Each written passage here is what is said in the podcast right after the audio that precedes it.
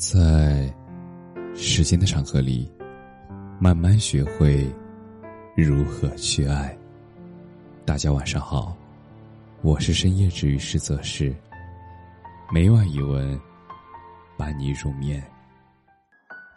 杨绛，丰富自己，胜过取悦别人。生活中，你有没有过类似的经历？事事以他人为先。从来不考虑自己的想法，总是因为别人的过错责怪自己做的不好，不敢拒绝他人的要求，一次次的放低自己。你处处考虑别人的感受，但身心疲惫后，你才发现自己在讨好别人的过程中，早就迷失了自己。杨绛先生曾说。我们曾如此期盼外界的认可，到最后才知道，世界是自己的，与他人毫无关系。人这一生，最重要的，不是取悦别人，而是丰富自己。不要去追一匹马，你用追马的时间去种草。等到春暖花开的时候，那自然会有一群骏马来供你选择。当你开始不断丰富自己，你想要的一切都会因你而来。有位作家曾把人的大脑比作仓库，里面的货物就是我们学到的知识。一个不爱学习的人，他的仓库里。便是空空荡荡，那整个人也会慢慢废掉。而不断汲取知识的人，仓库便会充实，人生也会越来越厚重。杨绛先生，他从小喜欢读书，父亲杨蒙航曾问他：“如果一个星期不让你读书，会怎么样？”他毫不犹豫的回答：“一个星期。”都白活了。对杨绛而言，读书让他的生活多姿多彩，也让他找到了自己终生的事业——文学。我们都知道，杨绛先生不仅是一位作家，也是一名翻译家，他精通英语、法语和西班牙语。但是很多人不知道的是，杨绛的西班牙语完全是自学的。一九五七年，有出版社决定翻译出版《堂吉诃德》。因为杨绛的文笔好，便请来他翻译。为了翻译好这部作品，已经四十八岁的杨绛，他决定自学西班牙语。他每天抱着字典，从零开始，一个单词一个单词的啃。许多时候，由于参考资料太多。他只能把他们一本本摊在床上，而这样苦苦学了四年，他彻底掌握了西班牙语。一九七八年，杨绛翻译的《堂吉诃德》一经出版，便好潮如萍，被公认为最优秀的翻译之作。也正是持续的学习，永远不放弃提升自己，使得杨绛成为一代翻译大家。丰富的头脑，丰富的学识，就如同一个人的思想上的锚。有了这根锚，我们才有能力对抗海上的风浪，对抗莫测的风云。所以，任何时候都不要忘记充实自己的大脑，握住自己的锚。你读过的每一本书，学到的每一份知识。都将成为你乘风破浪最大的底气。丰富格局，什么是格局？知乎上有一句回答：格局体现在一个人所追求的目标的高度、眼界的广度、思维的深度，以及这个人身上所体现出的从容大度。杨绛先生。在散文中记载了这样一段经历：他有位同事叫纪元璋，在特殊年代，他曾参与过对杨绛的批斗。后来，他被打成了不良分子，还被抓了起来。那时，纪元璋在农村的家中，有一个躺在床上的父亲，还有一个手无缚鸡之力的妻子。全家人每月都靠他的工资过活。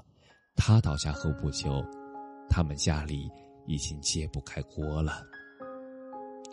杨绛出手后，不仅没有幸灾乐祸，他反而主动伸出援手。他从自己微薄的工资里拿出一部分钱，每月往他家里寄，一直持续到纪元璋出狱。在那个人人自扫门前雪的时候，杨绛的阶级保全了一个摇摇欲坠的家庭。而这让我想起，他曾说过的一句话：“读书到了最后，是为了让我们很宽容的去理解这个世界。放下的是恩怨，伟大的却是自己的格局。人生海海，潮起潮落。”而真正成熟的人，都懂得把目光放长远，不再拘泥于眼前的鸡毛蒜皮。当你学会敞开胸怀、放开眼界，站在高处，去俯览生活，你才能活得通透，活得洒脱。心怀大格局，才能过好每个小日子，丰富灵魂。一九九七年，杨绛的女儿钱媛因病去世，不久后，丈夫钱钟书也离她而去。曾经的我们三，如今只剩下了杨绛一个人。而那以后，杨绛先生便不再喜欢出门，他在家闭门谢客，他把全部的时间与精力都投入到工作中，一边整理钱钟书的手稿。一边进行自己的创作。曾有记者去采访他，他幽默的说了这样一段话：“我现在要做的事儿很多，那么多的事儿，也只有我一个人来做。我现在是绝代佳人，而这个家是家庭的家，不是家人的家。我没有后代，我不去做。”就没人能做了。也正是这种豁达和超脱，杨绛写出了《我们三》《走在人生边上》《洗澡之后》等一系列经典作品。而这时的杨绛，也正如他的工作一样，他专注于精神探索，对外界的一切都淡然待之。二零零四年，杨绛文集出版，出版社准备规划作品研讨会，杨绛却说：“卖书不是我的事儿，我只是一滴清水，不是肥皂水，不能吹泡泡。”生活中，他也越来越简单朴素，他衣着并不名贵，却极为得体。他房间里从来没有名贵的摆设，有的。只有满屋的书香。